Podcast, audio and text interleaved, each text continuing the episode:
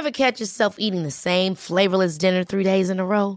Dreaming of something better? Well, HelloFresh is your guilt free dream come true, baby. It's me, Keke Palmer. Let's wake up those taste buds with hot, juicy pecan crusted chicken or garlic butter shrimp scampi. Mm.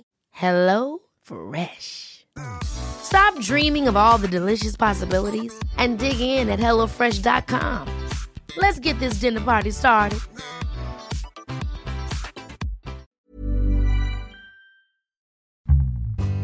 It sounds a bit corny in a way, but really, you know, a lot of, particularly the founders and the people that, that get with them, you know, this is what they've decided to spend their life doing, building a company from scratch. And, and to be able to, you know, it's a real privilege and very satisfying to be able to you know, pass on wisdom and knowledge that helps people, you know, get to where they want to go in life. I get a lot of satisfaction out of that. G'day and welcome back to Shares for Beginners. Now, when we think of shares, we generally think of single companies that are listed on the stock market. But this is not always the case. Some shares allow you to access investments that are generally beyond the scope of individual investors, such is the case with Bailador, ASX code BTI. Now, Bailador is a specialist investor in growth stage information technology businesses, and I'm pleased to welcome our guest today, David Kirk, co founder and partner. G'day, David. Good morning. Okay, now David's the former chief exec. Well, actually, he's got a, um, a resume as long as your arm, but we're not going to go through everything today. David's the former chief executive of Fairfax Media, the chairman of TradeMe and Kathmandu, as well as a director on several other boards, and he was also the captain of the All Blacks when they won the World Cup in 1987. Many moons ago. Many moons ago. It seems a long time ago now. we just had our seventh World Cup. That was the first. We're talking about Bailador and what um, Bailador invests in, and I mentioned that it's uh, growth stage businesses. What is a growth stage business? Uh, it's quite specific to information technology. It's a term used. Um, synonymous term is expansion stage, and that gives you a good idea.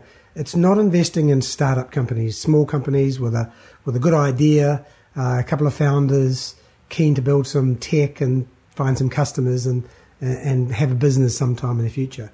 It's investing in established businesses which are at a point in, in their sort of growth curve where they're ready to grow fast, but they need capital. Typically in the Australian market, that would mean the business had five to ten million dollars worth of revenue, was growing at 30, 40, 50, 60% even a year, was well established in Australia and New Zealand, had a good customer base, it's proven technology, uh, it, it, knew how to win new customers, and there was enough um, information, financial information about the company to be able to assess its its value and its prospects carefully.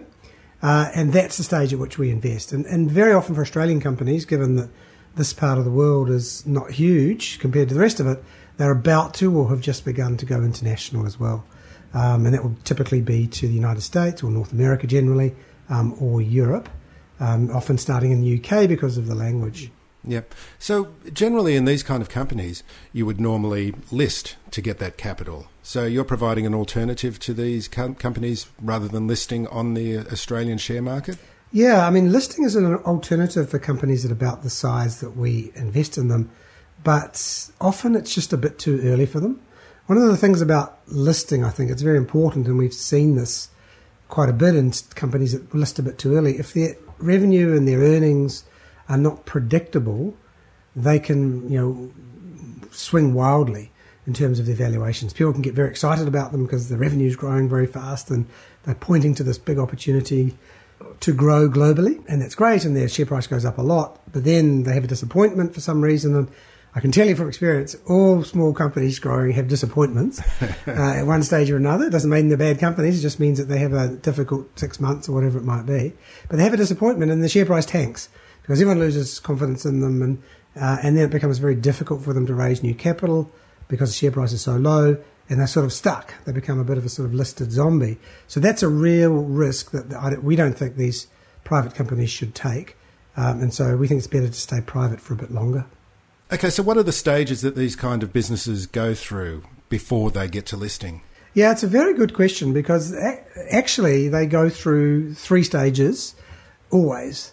Um, and it's actually not just as they get to listing, it's when they're listed, they're still in often in the stages. And the three stages are startup, growth or expansion, acceleration of growth, and eventually maturity. Uh, and in startup, the businesses uh, have really, in, in, the technology space, they've written their code, they've written their product, they have a product, but it's often a, a quite a um, you know a, a, beginner's product. They, they need to build on the product and develop it. But they're solving a particular problem. They've written the code. They've got an inform- information technology based business, and then they go out and they start winning customers. Uh, and then the customers, usually it's just the founders, a couple of founders, and one or two other people with a little bit of money from friends and family and their own savings. Um, and it's re- that's really a, um, a pilot stage, stage of the company. It's really getting established, trying to understand whether their good idea about what problem they were solving for customers is actually going to work. They've written the technology which solves the problem on paper, but they now need to go out, or at least solves the problem digitally, uh, they now need to go out and, and, and get people to pay for it. And so that goes on for quite a while, two or three years usually in the startup phase, where companies are trying to get to a certain phase. Once they get, you know, sort of uh, a little way through that, in other words, they've built a customer base of perhaps 20, 30, uh, 40 customers, uh, and, and you can see the economics of it. The customer's paying a certain amount and it's costing us a certain amount to win that customer. Um, and then we have a certain amount of um, ongoing cost to service the customer, and you can see that that's actually profitable. Each customer is actually profitable. Then the companies start to the companies look to scale up a bit. And the early expansion stage, normally companies will get sort of half a million dollars from an early VC or from angel investors, which are in the jargon of tech investing. Angel investors are wealthy individuals mostly, who who do exactly that. Put somewhere between hundred thousand and perhaps $500,000 into these startup companies. And they put them into lots of companies, seed lots of companies as the jargon goes, and then some of them succeed and some of them don't. And then, so just that's the beginning of the growth or expansion stage, and then you get into the into the more um, expansion stage or growth stage proper, and that's when we would come in. And that's when companies typically would have 20, 30, 40 employees by the time we invest in them, have got that sort of 5 million of revenue, have got good started to get good business processes and good reporting, um, and have started to um, go international. Uh, and then, then from then on, it's it's right into expansion and growth. And expansion and growth means adding more people, usually particularly in the sales side of the business. And you have to be very careful, presumably, at this stage. You have to go step by step. You have to um, understand. Again, I keep coming back to the economics of growth you have to understand how much we can charge a customer in a new jurisdiction, how much it's costing us to win that customer. So you need to just take it carefully and put a few people on the ground and build up the business and get to understand. Sometimes in those markets, you know, it may be better than going direct. It may make sense to go through a partner, for instance. You need to understand that because this is the key to it. You know, businesses these days are not um, about building a factory and then producing something. It is acquiring customers that's the key to so many of these kind of businesses, isn't it? Yeah, it's so in, in, in technology, in the information technology space where we work, it's about seeing things being done inefficiently in the in the physical world or in the old world, in the legacy world, uh, and understanding that there's a better way to do it. That's one. That's probably two thirds of the opportunities we see. The other third is just something completely new. And again, in our jargon, it's called white space. No one's doing anything in the space, but you can create a new product or a new model. You know, social media would be a good example. There's no such thing as really social media unless you counted going to clubs and talking to a, you know a smaller number of um, people. Um, but social media was created because there was there was just a new idea, a new opportunity, and connectivity. The fact that we're all connected one way or another through the internet allows social media to exist and didn't exist before. So that's a big part of the new businesses. They're just new businesses that are built on uh, from in new spaces that no one had ever thought about before. But a lot of them, and a lot of what we do is taking um, inefficient legacy practices and doing them much more efficiently. You're finding businesses that require funding to continue to grow, but um, and you take a role in actively managing them as well, don't you? Yes, that's a very good point. Um, the two absolutely go together in our philosophy of investment. You're not just um, you're not just giving them money and then letting no, them fly away. We yeah. invest in fewer businesses at a later stage, so more you know, more mature businesses, bigger businesses, uh, and we get um, deeply involved in helping them improve because in the end they need that it's not just the capital they're looking for. It's it's experience in building businesses. And my partner Paul and I, we Paul Wilson and I founded the fund about seven or eight years ago now, uh, and we both got extensive business management experience. I, as you said in the introduction, came up through a, a whole range of um, senior business management roles in big companies, including Fairfax Media, and Paul worked in um, private equity for an extended period of time. So private equity buys the whole company generally, and usually um, uses debt to do that. We don't do any, we don't use debt at all, but they use debt and they buy the whole company. But then they get involved uh, in at least setting the company up for success by doing lots of analysis and, and putting in place a good business plan, solving problems as they go along, even though they have um, professional managers actually managing the business. So both of us had lots of experience in, in business management as well as investment. Uh, and that's what we do, and that's what we like doing. Do you, Get, do you have any practical examples of where, where you've done that? Um, a specific example that you can give us, for example? Yeah, I think, well, a very general example is finding people. Turnover in people is, is quite high. Um, and we all know that the return on investment in the best chief executives, or it's not really so much chief executives because that's usually the founders, but the best chief financial officers or chief operating officers or chief marketing officers or head of sales um, are difficult to find. Uh, but we've got lots of contacts and lots of um, people we know to talk to. So we've proven very good at, at finding people and getting people to join the companies that we've invested in, and that's um, been a huge benefit to the companies. So, getting being able to bolt in the ex- exactly the right roles, the people for the roles that are required to run these businesses. Yeah, exactly, and being um, a partner with the founders and, and sitting down and helping them understand what skills they need at what stage of the company. Because we've been in the business long enough now to see it pretty con- pretty regularly. We know, we know at, when the chief current chief financial officer, who's just been mostly, you know, um, making sure accounting counting the money and making sure that uh, you know, the bookkeeping was done properly needs to um, move on, and we need to find someone who's better at either raising more money or is can take on a much bigger commercial role in the company, opening new offices overseas.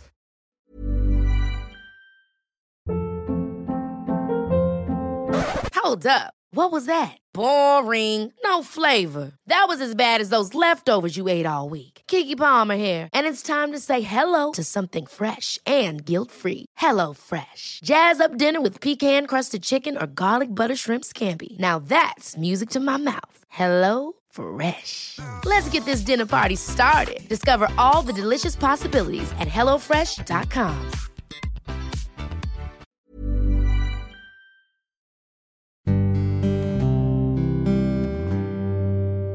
you do have a very specific list mm-hmm. of criteria that you use to decide when to, which companies you're going to invest in.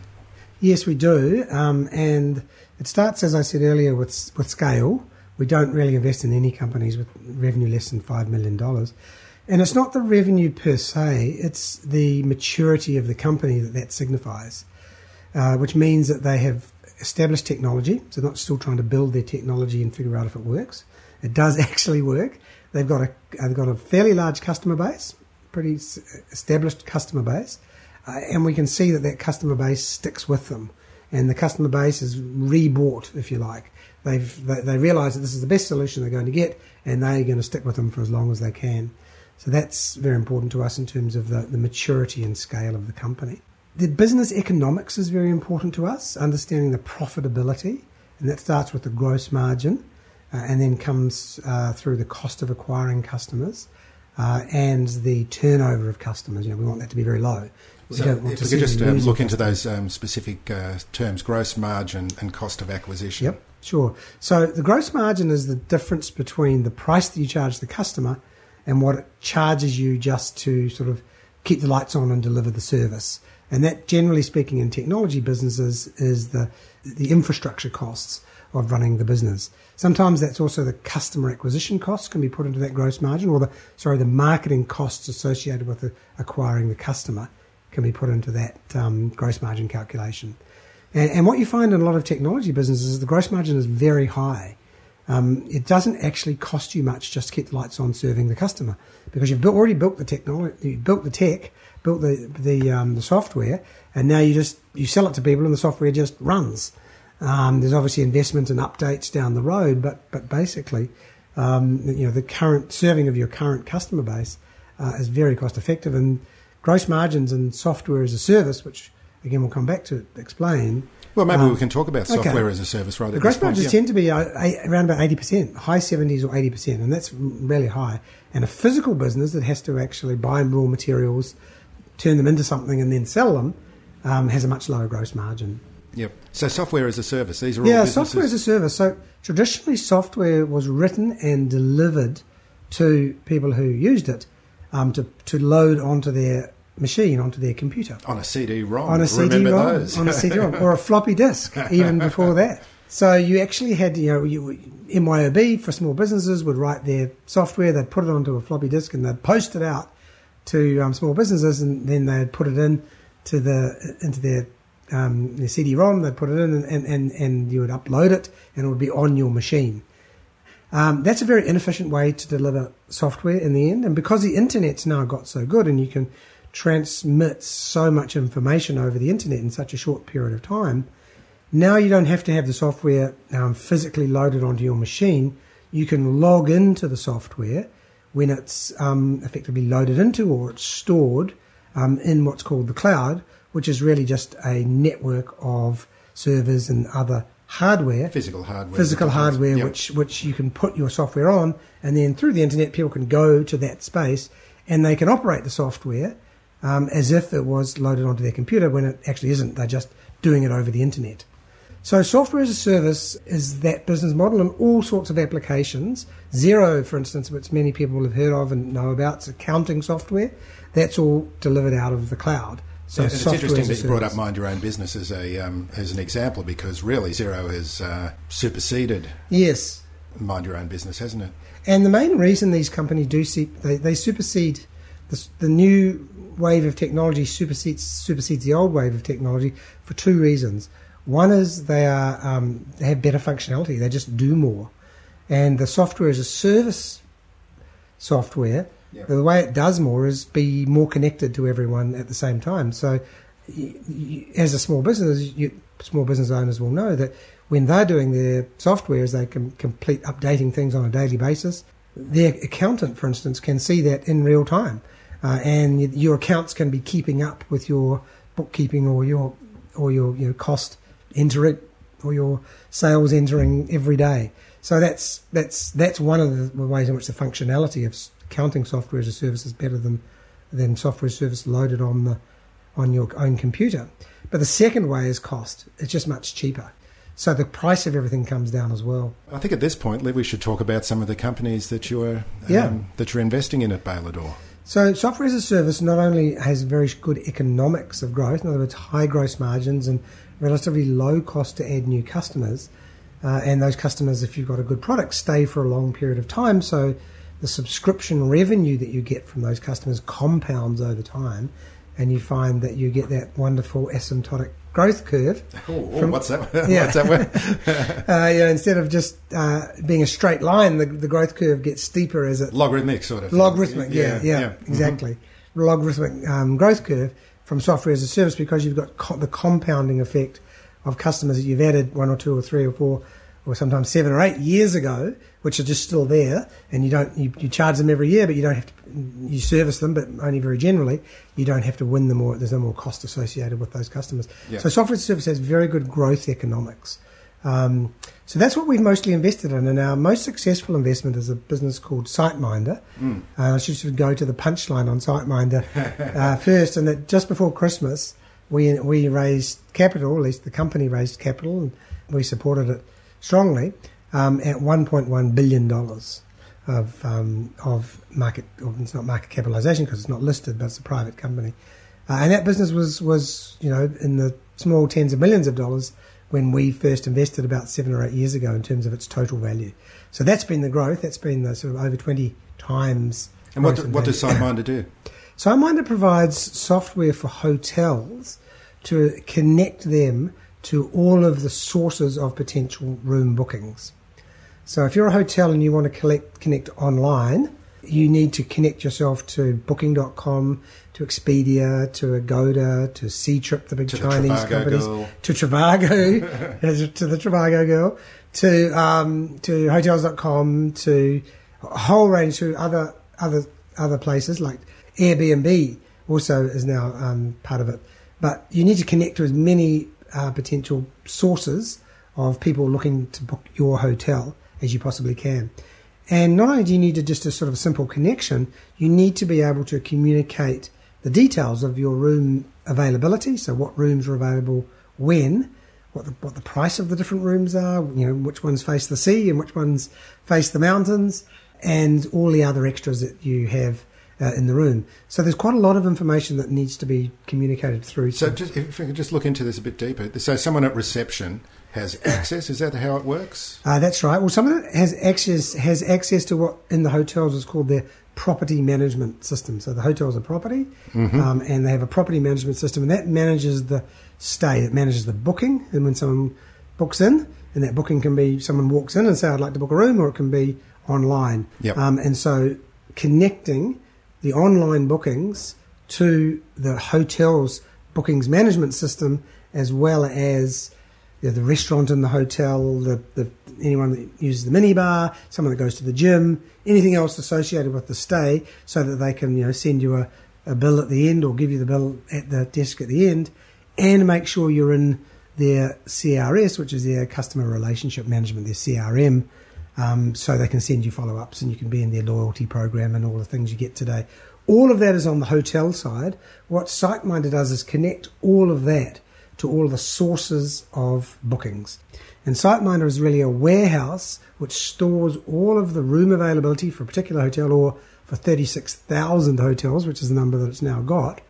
Uh, and then anyone from anywhere in the world can connect to that warehouse uh, and they can see all of availability of all the rooms on 36,000 hotels all around the world. And this was just a, a, couple of young founders did it here in Australia. Yeah. Is that right? Yeah, it's amazing. It's, it's, it's, it's I mean, it's extraordinary. You sort of think that this would be something that would come out of Silicon Valley or, yeah. you know, one of the great tech centres around the world. Well, it's a great story because they were, they were both in the tech industry. They were working for a, for a sort of a tech services type business. And one of the two founders, and it's typically a product and market person and a technical person, a code writing person. It's typically what we see as the two founders. The product and market person, Mike Ford, who was the CEO um, for a long period of time, he had a friend who had a backpackers. And he used to go along to see his friend, and they'd have a few drinks at the weekend and so on. His friend was constantly complaining about, oh god, it's so bloody difficult. I've got, I'm trying to, you know, manage my bookings, and I've got to connect with now. Now everything's happening online with young people uh, booking in the backpackers, and he had two or three backpackers. He, they were um, having to connect directly with Booking.com, Expedia, all of the different lines. So they had to write code to connect to all of these people differently, and then they had to have someone monitoring the availability of the rooms as they were on each of these potential booking um, sources. So that you know, that if someone walked in and just booked it overnight, they'd have to ring up, or at least probably go online um, or send an email uh, to Trivago and Booking.com and all the rest of them and say, take one room off because someone just walked in and booked. So it was very inefficient and quite costly. And it meant that they had to not put all of their rooms on all of the potential sources of bookings. So um, Mike thought, yeah, that's really inefficient. So um, they went away and, he, and with his with the other partner, Mike Rogers, they started to write the code and started to go around and start to talk to hotels and got immediate um, pickup and off they went. And uh, yeah, we joined them when they had about five million of revenue, and they were just about to open a, well, they wanted to open an office in London. In Asia, they'd often opened a very small office in London, uh, and they needed our money, and we put sort of you know five and a half million dollars or so in, into them, and, and off we went.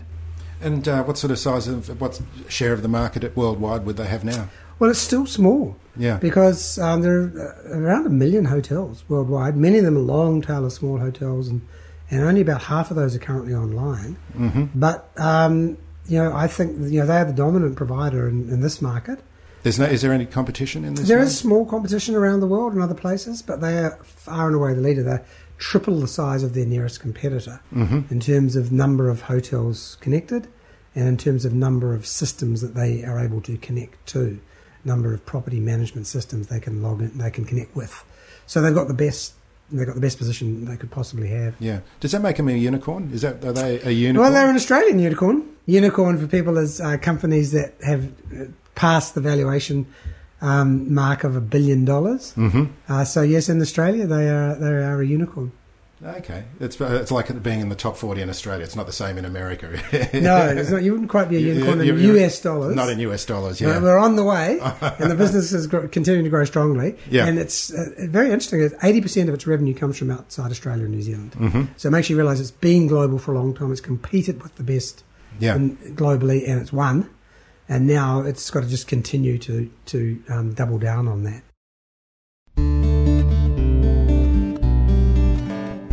Okay, you've started investing in the share market. Now, how do you track trades, dividends, distributions, and franking credits and all those other goodies? Just throw away those clunky spreadsheets with Sharesight. I have my portfolio on Sharesight and everything is automatically recorded. Sharesight are pleased to extend a special offer to listeners of this podcast. Two months free on an annual premium plan. Go to sharesight.com forward slash shares for beginners and sign up now for a seven day free trial. That's sharesight.com slash shares for beginners. Straker is another one. That's an interesting Yeah. business. They're listed on the stock market They as are, well, aren't yeah. they? Are they the only one of your companies that's listed? Yes, the only one that we've listed directly out of the fund. And so we've maintained, we've held our position. We've sold down about ten to twenty percent overall. Just you know, it's important that we you know, realise cash for our investors over time. Yep. uh, and that's part of our model to make sure we do that. Uh, but we're a big believer in Straker, and we think that's got a long way to run. Okay, tell us a bit about Straker. Yeah, Straker, Straker's in the language translation business. Um, and language translation is a huge global market. It's a $42 billion market, growing at around about 8 or 9% a year. And you might say to yourself, well, why is language translation growing so fast? It's because of cross border commerce. Everyone's now, because again, because of the internet and the ability to sell in, in multiple markets, um, people are able to sell in uh, markets that speak a foreign language. But that means they need to put their website and they need to put all their marketing material um, and they need to put all of their, even their packaging material needs to all be translated. And because there's much more cross border commerce, there's also lots of agreements. People are putting in place agreements to do things in other languages and they, that all needs to be um, translated. So lots of global commerce, uh, cross border commerce is causing lots of demand for translation services. The typical way in which translation has been done has been by people um, who have got you know de- degrees and, and deep understanding of the languages, and they've Accreditation. accreditation Yep. exactly, and they've translated um, out of their mind. Um, not too long ago, um, there was the you know machine translation came along, and, and many people will be familiar with Google Translation. But if you typed any any string of um, things to be translated of any you know amount, two or three sentences into Google, you'll find it comes back pretty jumbled. It gets the general gist of it, but the actual specifics of many things are not right. So what um, Straker decided to do about um, six or seven years ago, the Straker Translations did, and it's it's founded by Grant Straker and his wife Merryn. They um, thought that they needed to combine machine translation with people translation, but they realised that employing people was a, was an inefficient way to um, do the translation. Um, so they crowdsourced. And so they've set up a platform, and the key for them and the key for the business was to build a platform which allowed for very efficient loading of the material to be translated into it, for then everyone to have visibility of that um, in real time, for that to be um, immediately and automatically machine translated, um, using all the best translation engines, including Straker's own translation engine, which is now um, as good as any in the world and getting better because of their you know, billions and billions of, of strings they've they've translated.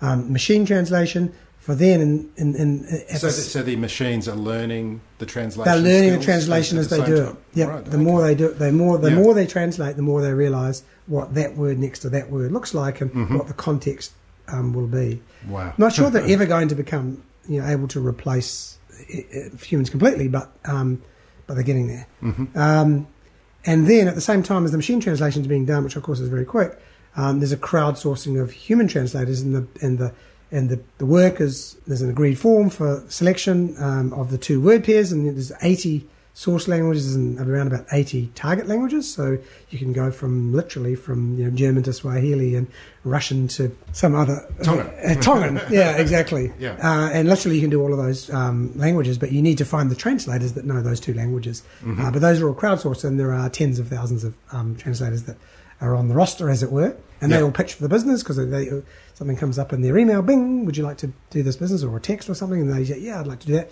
And so they come back very quickly. The material sent out to them, they they tidy it up. They make sure that the the um, that the machine translation is, is, is perfectly accurate and got the context right, and it goes back uh, onto the platform, and it's concluded, and then the the person who's put it in and uploaded it can then it, it's available to them, and obviously they pay they pay um, a, a deposit up front, and then they pay the rest of it, and they can they can get their translation out. And, and Straker is very cost effective because of the efficiency Yeah. with which the business is able to deliver that, that translation service. And so the business is very successful and it's growing, continuing to grow well.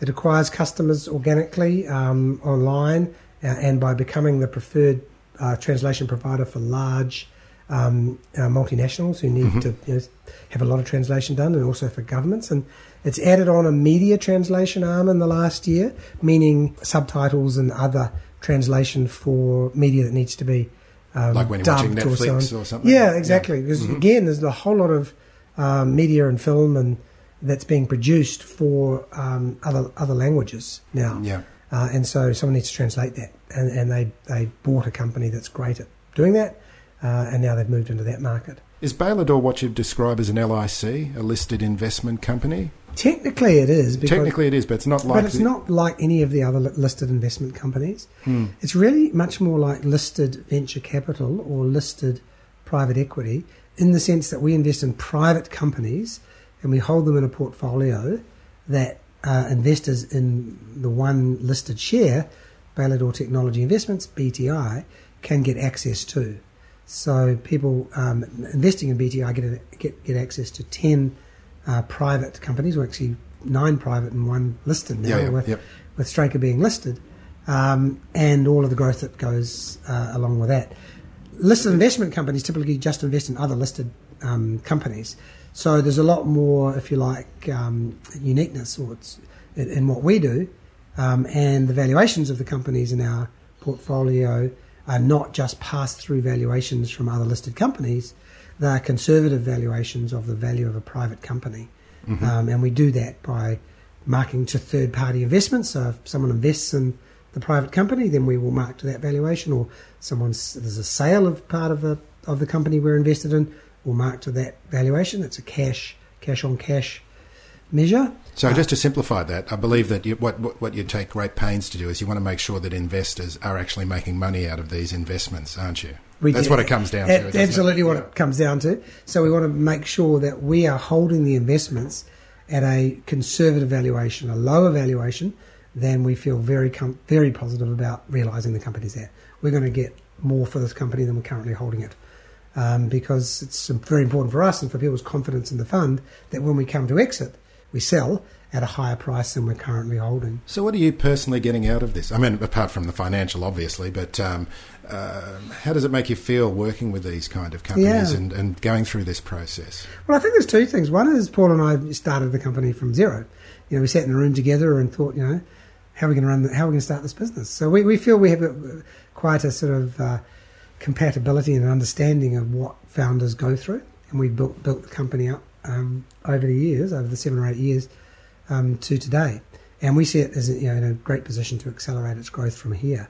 But the other thing, I've always been a business manager. I've always taken a lot of satisfaction out of growing businesses. I've been business manager and I've been a growth orientated business manager.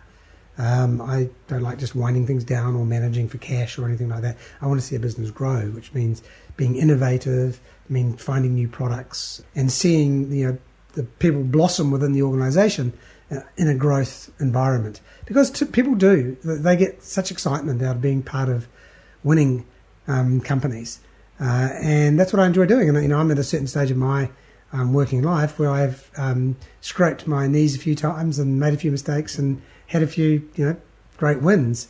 So I'm delighted to, to hand that back, to pass that back, and to be able to um, give good advice and to um, and to be as helpful as possible to these companies and to help them fulfill their dreams. It's not. It sounds a bit corny in a way, but really, you know, a lot of particularly the founders and the people that that get with them, you know, this is what they've decided to spend their life doing, building a company from scratch. And uh, Yeah, they're passionate, aren't they? They're They're totally passionate passionate, really Yeah. passionate, and to be able to, you know, it's a real privilege um, and very satisfying to be able to, you know, pass on wisdom and knowledge that helps people, you know, get to where they want to go in life. I get a lot of satisfaction out of that. David Kirk, thank you very much for coming on the podcast. You're very welcome. I've really enjoyed it. Shares for Beginners is for information and educational purposes only. It isn't financial advice, and you shouldn't buy or sell any investments based on what you've heard here. Any opinion or commentary is the view of the speaker only, not Shares for Beginners. This podcast doesn't replace professional advice regarding your personal financial needs, circumstances, or current situation. Thanks to Christopher Soulos for music production with that special Greekalicious flavour. Remember, music always flows, even when the money won't.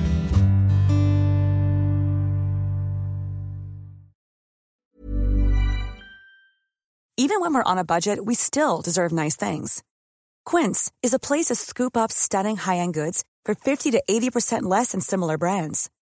They have buttery soft cashmere sweaters starting at $50, luxurious Italian leather bags, and so much more. Plus, Quince only works with factories that use safe, ethical, and responsible manufacturing. Get the high-end goods you'll love without the high price tag with Quince.